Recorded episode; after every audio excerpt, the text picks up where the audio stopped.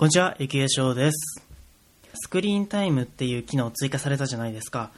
1日で iPhone 触っている時間、どのアプリを開いてるかっていうのが、どのアプリを何時間開いてるのかっていうのがわかるシステムなんですけども、雪化粧のスクリーンタイムのよく使われたアプリ、ランキング。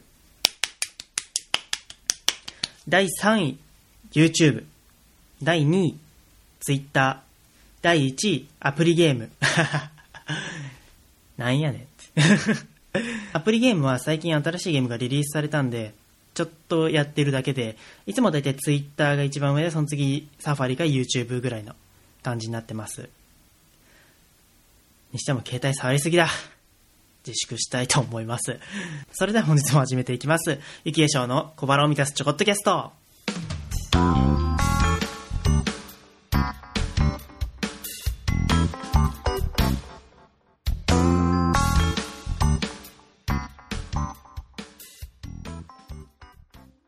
改めまして、ゆきげしょうです。小腹を満たすチョコットキャスト第9回、毎日投稿企画の7回ぐらいですね。ごめんなさい、7回ですね。始めていきたいと思います。でね、スクリーンタイム話出ましたけど、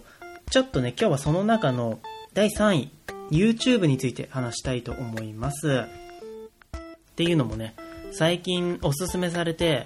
YouTuber さんの動画を見るようになったんですけども、いやもう本当毎日更新されるの待っちゃうね。流行る理由がわかるわ。うん。で、雪化粧なりに流行る理由というか、雪化粧がハマってる理由っていうのを話したいと思うんですけども、なんでハマってるのかなって今思って、よく考えたら、これ多分、家で撮影してるっていうのが理由だと思うんですよね。なんか、僕って、人の家とかすごい気になるんですよ。人の家とか、他人の会社とかの中がすごい気になって、別にその、重要な機密を知りたいわけじゃなくて、机とかどう置いてんのかなとか、机の上は綺麗なのかな汚いのかなとか、コピー機はいいやつ置いてんのかなというか、なんだろ、仕事場ってすごい気になりません？よくね、フリーランスの方とかは仕事場公開とか言って、ツイッターでタグつけて、画像とかツイートしてることもあると思うんですけども、なんか仕事場とか家とか、そのパーソナルな部分というか、個人の領域みたいな部分がすごい気になる人間なんですよ、雪化粧は。で、それに関連して、家で撮影している YouTuber さんっていうのは、なんかその人の、YouTuber さんの家には一度も行ったことないし、外からも見たことはないけど、でも、ほぼ毎日中身を見てるわけじゃないですか。それなんか特殊だなと思って。多分、今僕がその見てる YouTuber さんの家に行ったら、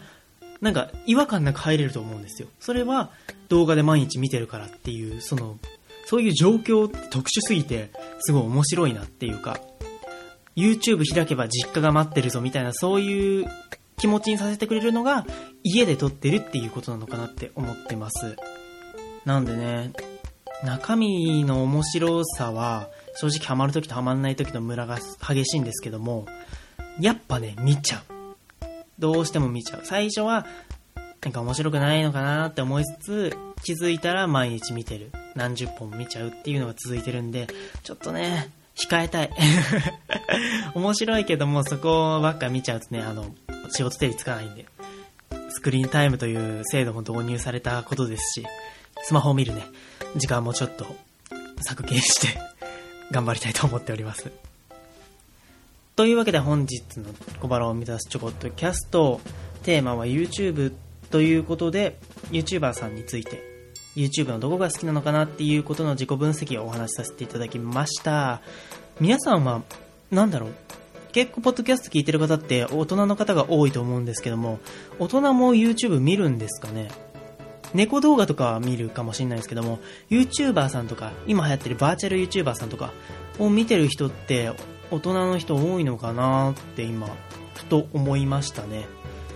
まあ全然そのなんだろう、YouTube に求めるものが人それぞれ違うと思うんですけども、そういう意味でいろんな人が楽しめるし、気軽に見れるし、まあ気軽に見れるってのはでかいかな。あれなんですよ。仕事で慣れないこととかすると、居場所が定まらない感じするじゃないですか。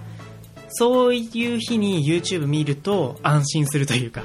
まあ、そういうツールだなと思ってるんで、ぜひぜひ皆さんにもおすすめしたいところではあります。でも、水着には気をつけろよ。自分に言いました、今 というわけで、小腹を満たすショートキャスト第9回、ご清聴いただきありがとうございます。お相手は、ゆきえしょうでした。